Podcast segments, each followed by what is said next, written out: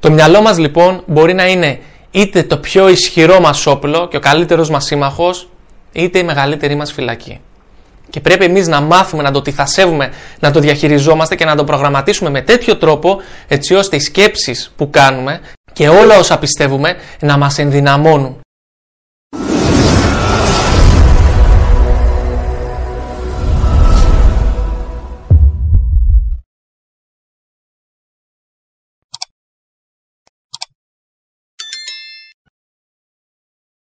Το 1948 ήταν ένας άντρας, ο Νίκ.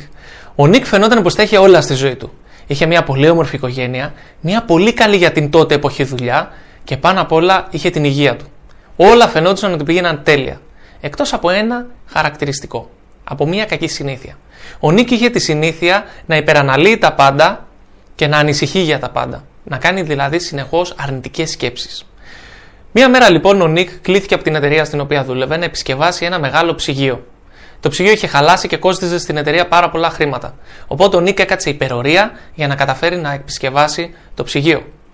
Ήταν ο τελευταίος που είχε μείνει στην εταιρεία. Για κάποιο λόγο, και χωρίς να ξέρουμε ακόμα το πώς, ο Νίκ κλειδώθηκε μέσα σε αυτό το ψυγείο. Όταν ο Νίκ αντιλήφθηκε ότι κλειδώθηκε μέσα στο ψυγείο, άρχισε να χτυπάει τα χέρια του στις πόρτες, να βαράει μπουνιές στους τοίχου του ψυγείου, να φωνάζει, να σφυρίζει, να, να τσιρίζει. Τίποτα όμως. Δεν υπήρχε κανένας μες στην εταιρεία. Όταν ο Νίκ το αντιλήφθηκε αυτό, κατάλαβε πως εκείνη θα ήταν η τελευταία του νύχτα. Γιατί αν δεν έβρισκε έναν τρόπο να βγει από αυτό το ψυγείο, θα πέθαινε από κρυοπαγήματα. Έτσι λοιπόν, επειδή ήθελε να ενημερώσει την οικογένειά του για το τι συνέβη και ήθελε να αφήσει και κάποιο είδους κληρονομιάς, ο Νίκ πήρε το μαχαίρι του και ξεκίνησε να σκαλίζει το ξύλινο πάτωμα γράφοντας κάποια γράμματα. Το πρώτο έγραφε «Κλειδώθηκα μέσα στο ψυγείο, έχω ήδη αρχίσει να αισθάνομαι πολύ παγωμένος, έχω ήδη αρχίσει να παγώνω και πιστεύω ότι θα πεθάνω σήμερα εδώ». Το δεύτερο γράμμα που έγραφε ήταν ότι αυτό είναι το τελευταίο γράμμα που γράφω. Τα χέρια μου πλέον τρέμουν και δεν μπορώ να, να σκαλίσω τα γράμματα στο ξύλινο πάτωμα. Εύχομαι να μην πενθήσετε πάρα πολύ καιρό και να ξεπεράσετε το χαμό μου γρήγορα. Το πρωί λοιπόν, αφού πήγαν όλοι οι υπόλοιποι εργάτες σε αυτό το εργοστάσιο, άνοιξαν την πόρτα του ψυγείου και βρήκανε μέσα τον Νίκ πεθαμένο. Όλα έδειχναν πως ο Νίκ είχε όντως πεθάνει από κρυοπαγήματα. Το περίεργο όμως ήταν πως το ψυγείο δεν ήταν στην πρίζα, διότι ήταν χαλασμένο. Και η θερμοκρασία του ψυγείου δεν έπεσε ποτέ κάτω από τις 16 βαθμούς Κελσίου. Άρα ο Νίκ δεν μπορούσε να πεθάνει από κρυοπαγήματα. Κατέληξαν λοιπόν τότε οι γιατροί ότι ο Νίκ κατάφερε και ανησύχησε τον εαυτό του τόσο πολύ που κατάφερε να πεθάνει από κρυοπαγήματα ακόμα και αν δεν υπήρχε τόσο κρύο στο ψυγείο στο οποίο έμεινε κλεισμένος όλη τη νύχτα.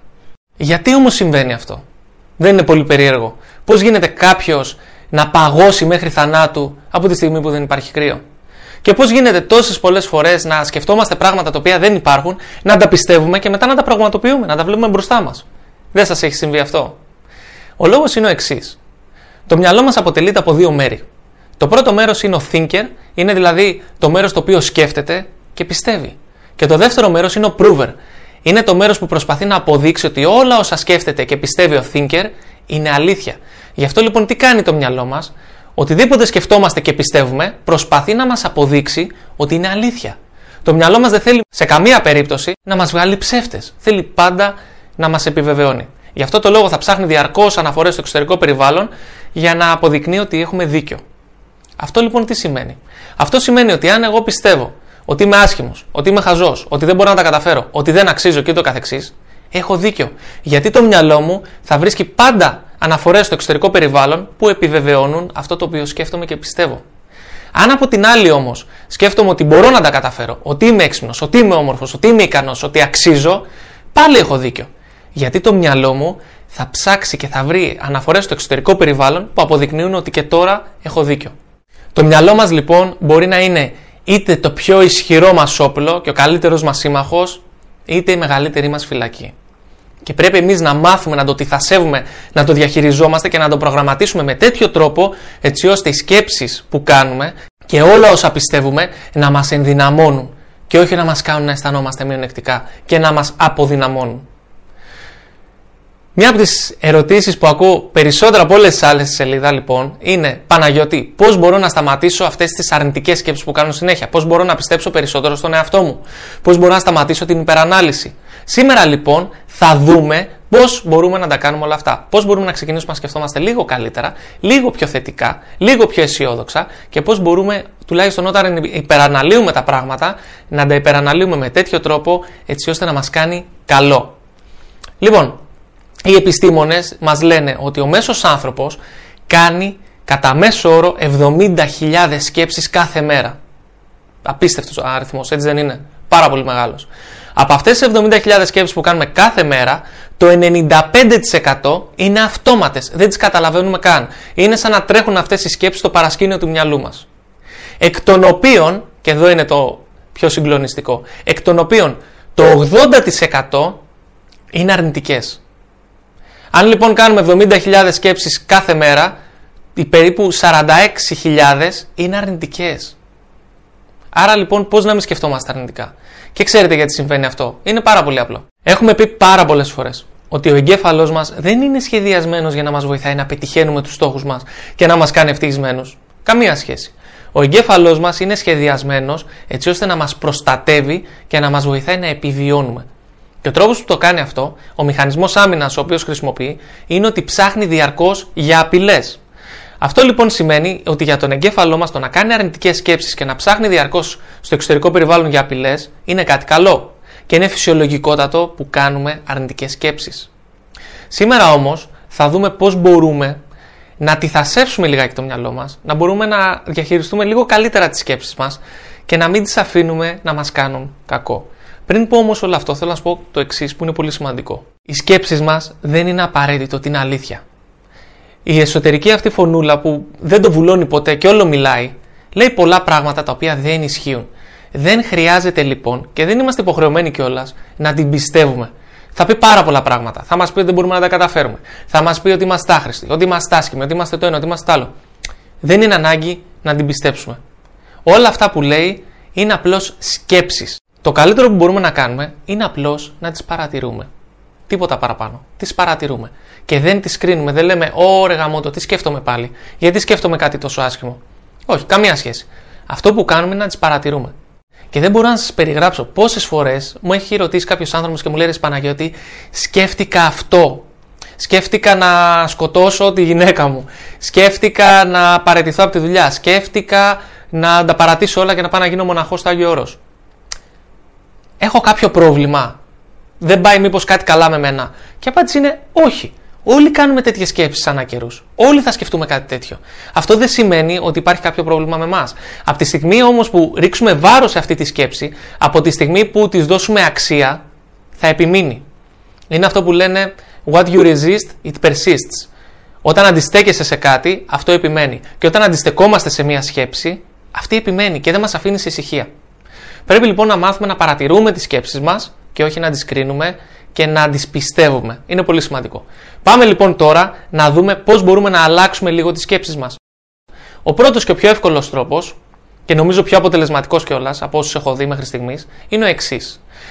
Θέλουμε σε αυτό το τεράστιο ποσοστό, σε αυτόν τον τεράστιο αριθμό των αρνητικών σκέψεων, των αυτόματων αρνητικών σκέψεων που κάνουμε μέσα στην ημέρα, να βάλουμε ένα φρένο να βάλουμε ένα φρένο. Να σταματήσουμε τις αυτόματες αρνητικές σκέψεις, να τις κάνουμε συνειδητές και μετά να τις αλλάξουμε. Δηλαδή, μπορεί εγώ να βρω τον εαυτό μου σε κάποια φάση να κάθομαι στον καναπέ και να κάνω αρνητικές αυτόματες σκέψεις που δεν τις καταλαβαίνω καν. Είτε επειδή βλέπω τηλεόραση, είτε επειδή σκρολάρω στα social media, σκέφτομαι. Ο εσωτερικός διάλογος δεν σταματάει ποτέ. Θέλω λοιπόν να μάθω να παρατηρώ αυτές τις σκέψεις πρώτον, να τους βάζω ένα φρένο και μετά συνειδητά να φυτεύω θετικές ενδυναμωτικές σκέψεις. Πώς θα το κάνουμε λοιπόν αυτό; Η άσκηση έχει ως εξής και την προτείνω σχεδόν σε όλους τους ανθρώπους με τους οποίους κάνω coaching. Κατεβάζουμε μία εφαρμογή η οποία λέγεται random alarm ή repeat alarm, δεν έχει σημασία. Και βάζουμε ένα ξυπνητήρι να χτυπάει 10 φορές μέσα στην ημέρα, 5 με 10 φορές, σε ανύποπτο χρονικό διάστημα. Όταν χτυπάει αυτό το ξυπνητήρι, θέλουμε να σταματήσουμε ό,τι κάνουμε εκείνη τη στιγμή και να παρατηρήσουμε τι σκεφτόμαστε. Α, σκέφτομαι τι θα φάω το βράδυ. Σκέφτομαι πού θα πάω βόλτα. Σκέφτομαι ότι είμαστε κλεισμένοι με την καραντίνα και δεν μπορώ να κάνω αυτό που θέλω να κάνω. Σκέφτομαι ότι μου λείπει αυτός ο άνθρωπος. Οτιδήποτε και αν είναι αυτό. Απλώς το παρατηρούμε. Τίποτα παραπάνω. Το παρατηρούμε. Και μετά αυτό που θέλουμε να κάνουμε, αφού παρατηρήσουμε τη σκέψη, είναι να κάνουμε κάποιες ερωτήσεις στον εαυτό μας, οι οποίες είναι οι λεγόμενες ενδυναμωτικές ερωτήσεις, που θα μας βοηθήσουν να νιώσουμε καλύτερα. Για παράδειγμα, γιατί νιώθω ευγνώμων σήμερα, ή πώς νιώθω ευγνώμων σήμερα, γιατί έχω αυτοπεποίθηση σήμερα, πώς έχω αυτοπεποίθηση σήμερα, γιατί πετυχαίνω τους στόχους μου σήμερα, γιατί είμαι καλός άνθρωπος σήμερα και ούτω καθεξής. Το μοτίβο αυτών των ερωτήσεων είναι πώς ή γιατί, συν αυτό που θέλω να ρωτήσω, συν χρόνο. Δηλαδή σήμερα, αυτή τη βδομάδα ή τώρα. Για παράδειγμα, γιατί είμαι ευγνώμων τώρα. Έτσι λοιπόν τι κάνουμε; Σταματάμε τις αυτόματες αρνητικές σκέψεις και κάνουμε τις ενδυναμωτικές ερωτήσεις βάζοντας τον prover, το κομμάτι του εγκεφάλου που ψάχνει συνεχώς αναφορές στο εξωτερικό περιβάλλον για να αποδείξει ότι έχουμε δίκιο, να βρει απαντήσεις για, για ποιο λόγο είμαστε ευγνώμων, για ποιο λόγο νιώθουμε αυτοπεποίθηση, για ποιο λόγο είμαστε καλοί άνθρωποι. Έτσι λοιπόν, τι κάνουμε. Κάνοντας τρει-τέσσερι τέτοιες ερωτήσεις κάθε φορά που χτυπάει το ξυπνητήρι, έχουμε σταματήσει τη ροή των αυτόματων αρνητικών σκέψεων και έχουμε φυτέψει συνειδητές ενδυναμωτικές σκέψεις. Αυτό έχει ως αποτέλεσμα να έχουμε μειώσει τον συνολικό αριθμό μέσα στην ημέρα των αρνητικών αυτόματων σκέψεων και να έχουμε αυξήσει τον αριθμό των θετικών συνειδητών σκέψεων. Άρα έχουμε αλλάξει λίγο το ισοζύγιο. Αν αυτό το πραγματάκι το κάνουμε κάθε μέρα 5 με 10 φορές για 2, 3, 4 εβδομάδες αρχίζουμε και βλέπουμε τεράστια διαφορά και στην ψυχολογία μας αλλά και στη ροή των σκέψεών μας. Οκ. Θα σας γράψω κάτω στην περιγραφή αναλυτικά πώς μπορείτε να το κάνετε, ποιες είναι οι εφαρμογές και πώς να σχεδιάσετε τις ενδυναμωτικές ερωτήσεις. Πάμε παρακάτω. Ο δεύτερος τρόπος, που είναι και αυτός πάρα πολύ εύκολος και γρήγορος, είναι να χρησιμοποιήσουμε το σώμα μας για να σπάσουμε αυτό το αρνητικό μοτίβο, αυτό το μοτίβο των αρνητικών σκέψεων. Έχετε παρατηρήσει, είμαι σίγουρος, και αν παρακολουθείτε τη σελίδα μας, ξέρετε για το λεγόμενο σίγμα, σίγμα, σίγμα. Έχετε παρακολουθήσει τον εαυτό σας και έχετε παρατηρήσει ότι όταν αγχώνεστε, το σώμα σας έχει μια συγκεκριμένη στάση, έτσι δεν είναι; Όταν αγχωνόμαστε, τι κάνουμε συνήθως, ρίχνουμε τους ώμους μπροστά, χαμηλώνουμε το κεφάλι, κλεινόμαστε, ε, δεν χαμογελάμε, ούτε είναι ήρεμο το πρόσωπό μας, φύγεται το πρόσωπό μας και αναπνέουμε πάρα πολύ γρήγορα. Έτσι δεν είναι; Παρομοίως, όταν στεναχωριόμαστε, τι γίνεται, Χαμηλώνουμε πάλι το κεφάλι, πέφτει η ένταση του, της φωνής και του σώματος, πέφτουν οι ώμοι και δεν έχουμε καθόλου ενέργεια. Σωστά; Αντιθέτως όμως, όταν έχουμε αυτοπεποίθηση και έχουμε ενέργεια, έχουμε τους ώμους πίσω, το στήθος έξω, ψηλά το κεφάλι, χαμογελάμε και αναπνέουμε βαθιά και σταθερά. Έτσι δεν είναι; Τι γίνεται τώρα; Πολλές φορές, το έχω κάνει και εγώ πολλές φορές, προσπαθούμε να αλλάξουμε αυτές τις αυτόματες αρνητικές σκέψεις χωρίς να αλλάζουμε τη φυσιολογία μας, δηλαδή τη στάση του σώματός μας, την αναπνοή μας και τις εκφράσεις του προσώπου μας. Και αυτό είναι πάρα πολύ δύσκολο. Γιατί; Γιατί το σώμα και το μυαλό βασικά είναι ένα. Άρα, αν εγώ προσπαθώ να αλλάξω τις σκέψεις μου με αγχώνουν και συνεχίζω να είμαι σε αυτή τη φυσιολογία και αναπνέω πολύ γρήγορα, ακόμα και αν τις αλλάξω τις σκέψεις για 5 με 10 δευτερόλεπτα, το σώμα μου θα δώσει σήμα στο μυαλό και θα πει: Όπα, ακόμα υπάρχει απειλή εκεί έξω, πρέπει να αγχώνομαι και θα κάνει το μυαλό μου πάλι σκέψεις που με αγχώνουν. Άρα, για να αλλάζουμε τις σκέψεις μας και να τις κάνουμε από αρνητικές σε εισαγωγικά σε θετικές, πρέπει να αλλάζουμε ταυτόχρονα και το σώμα μας. Μπορούμε να κουνηθούμε λίγο, να κάνουμε ε, κάποιες κινήσει, να τεινάξουμε τα χέρια, να γεμίσουμε λίγη ενέργεια, να πάρουμε δύο βαθιές ανάσες, να τραβήξουμε πίσω τους ώμους, έξω το στήθος, ψηλά το κεφάλι. Έρευνες έχουν δείξει κιόλας τα τελευταία χρόνια πως αν αλλάξουμε τη στάση του σώματός μας για ένα με δύο λεπτά, είναι αρκετά για να φύγει η σκέψη μας από αυτό το οποίο δεν θέλουμε να σκεφτόμαστε. Να φύγει αυτή η αιμονή. Επίσης έχει δείξει η έρευνα του Harvard ότι αν αλλάζουμε τη στάση του σώματός μας στη στάση δύναμης, πώς καθόταν ο Σούπερμαν ή ο Μπάτμαν ή στη στάση της νίκης, για ένα με δύο λεπτά αλλάζει όλη η νευροβιολογία του σώματος. Αποβάλλουμε ένα τεράστιο ποσοστό στρεσογόνων ορμονών και απελευθερώνουμε ένα τεράστιο ποσοστό χαρούμενων ορμονών ή των ορμονών της ε, σιγουριάς και της αυτοπεποίθησης, όπως τεστοστερόνη, ενδορφίνη, κουλουπού. Δεν έχει σημασία αυτό. Αυτό που έχει σημασία όμως και χρειάζεται να ξέρουμε είναι ότι είναι πολύ δύσκολο να αλλάξουμε τις σκέψεις μας αν δεν αλλάξουμε μαζί και τη στάση του σώματός μας. Οκ. Άρα την επόμενη φορά που θα βρείτε τον εαυτό σας, θα παρατηρήσετε βασικά τον εαυτό σας να κάνει αρνητικές σκέψεις, αλλάξτε και τη στάση του σώματός σας. Οκ. Και πάμε στο τρίτο και πολύ πολύ βασικό tip για να μπορέσουμε να αλλάξουμε τις αρνητικές σκέψεις. Έχω πει πάρα πολλές φορές ότι το μυαλό μας είναι σαν μια μηχανή του κοιμά. Ό,τι βάλεις μέσα, αυτό θα βγάλει προς τα έξω. Το ξέρω ότι δεν είναι και η καλύτερη παρομοίωση, όμως είναι αλήθεια. Αν λοιπόν όλη μέρα βάζουμε στο μυαλό μας σκουπίδια, αυτό θα βγάζει σκουπίδια. Αν βλέπουμε όλη μέρα ειδήσεις, κάνουμε scroll στο Instagram χωρίς κανένα απολύτως λόγο, βλέπουμε πράγματα που μας κάνουν να αισθανόμαστε ακόμα χειρότερα, δεν είναι λογικό να κάνουμε αρνητικές σκέψεις. Αν το ταΐζουμε συνέχεια με αρνητικά, ε, αρνητικές σκέψεις, δεν είναι λογικό να κάνει γι' αυτό αρνητικές σκέψεις. Παρακολουθήστε λοιπόν πού αφιερώνετε το χρόνο σας; Τι βλέπετε, τι ακούτε, τι διαβάζετε, με ποιους μιλάτε; Έχει πάρα πολύ σημασία. Κάντε το εξής. Α το πάμε από την άλλη πλευρά λιγάκι. Προσπαθήστε να περάσετε 10 λεπτά με έναν άνθρωπο ο οποίος γκρινιάζει και έχει μόνο κάτι αρνητικό να πει. Και δείτε λίγο πώς αισθάνεστε και τι σκέψεις θα κάνετε αν φύγετε από αυτή τη συζήτηση. Μόνο 10 λεπτά αρκούν. Το ίδιο ισχύει και για τις ειδήσεις. Οι ειδήσεις δεν έχουν κάτι θετικό να μας πούνε.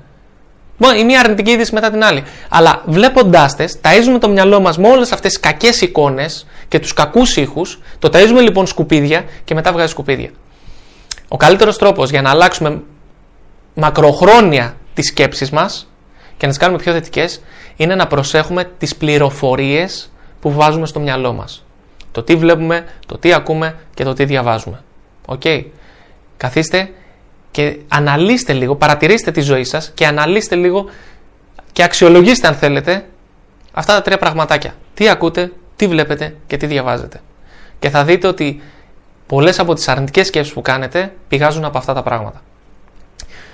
Αυτά ήταν τρία πολύ βασικά πραγματάκια τα οποία μπορούμε να κάνουμε ανα πάσα ώρα και στιγμή για να αλλάξουμε το μοτίβο των αρνητικών μας σκέψεων.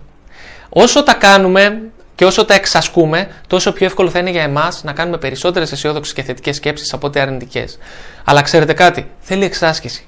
Δεν γίνεται να κάνετε αυτές τις ασκήσεις μία φορά και να περιμένετε ότι η ζωή σας θα αλλάξει για πάντα. Είναι όπως όταν πηγαίνουμε στο γυμναστήριο. Δεν πάμε κατευθείαν και πιάνουμε 150 κιλά και τα σηκώνουμε και νιώθουμε δυνατοί. Χρειάζεται εξάσκηση και χρειάζεται χρόνος. Στην αρχή, όταν πάμε στο γυμναστήριο, σηκώνουμε τα 5 κιλά, μετά τα 10 κιλά και σιγά σιγά ανεβαίνουμε. Έτσι δεν είναι. Σταδιακά. Έτσι γίνεται και με αυτές τις ασκήσεις. Δεν θα δείτε τεράστια διαφορά κατευθείαν, θα δείτε όμως τεράστια διαφορά σε βάθος χρόνου. Βάλτε τε στη ζωή σας και, θα, και στείλτε μου ένα μηνυματάκι να μου πείτε πώς πήγε. Εγώ ξέρω πώς θα πάει γιατί τις έχω προτείνει σε πάρα πολλούς ανθρώπους και έχω δει τα αποτελέσματα. Δείτε τα κι εσείς. Και τώρα να μιλήσουμε για κάτι πολύ βασικό. Αν κάνετε αυτές τις ασκήσεις για πολύ καιρό, δεν σημαίνει ότι δεν θα ξανακάνετε ποτέ αρνητικές σκέψεις. Είναι φυσιολογικό να κάνουμε αρνητικές σκέψεις. Είπαμε ότι ο εγκέφαλός μας θέλει να μας προστατεύει. Και οι αρνητικές σκέψεις και ο φόβος και το άγχος είναι όλα ένας μηχανισμός άμυνας τα οποία χρησιμοποιεί ο εγκέφαλός μας για να μας κρατάει ασφαλείς. Σωστά. Άρα δεν είναι κακό να κάνουμε αρνητικές σκέψεις. Το θέμα είναι να μην τις πιστεύουμε συνέχεια, να μην τις αναλύουμε και να μην τις αφήνουμε να μας κάνουν κακό. Να τις περιορίζουμε. Οκ.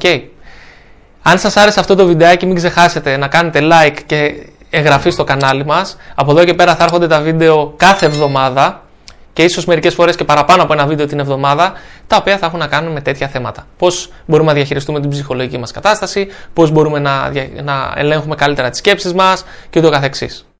Γι' αυτό λοιπόν μην ξεχάσετε να μου πείτε την άποψή σας στα σχόλια κάτω. Θα χαρώ πάρα πολύ να μου δώσετε ένα feedback γιατί είναι τα πρώτα βίντεο που βγάζω για το YouTube. Τι σας άρεσε, τι δεν σας άρεσε, τι πιστεύετε ότι πρέπει να βελτιώσουμε, τι βίντεο θέλετε να δείτε στο μέλλον και ό,τι άλλο θέλετε να μου γράψετε θα χαρώ πάρα πολύ να το διαβάσω. Καλή συνέχεια σε όλους.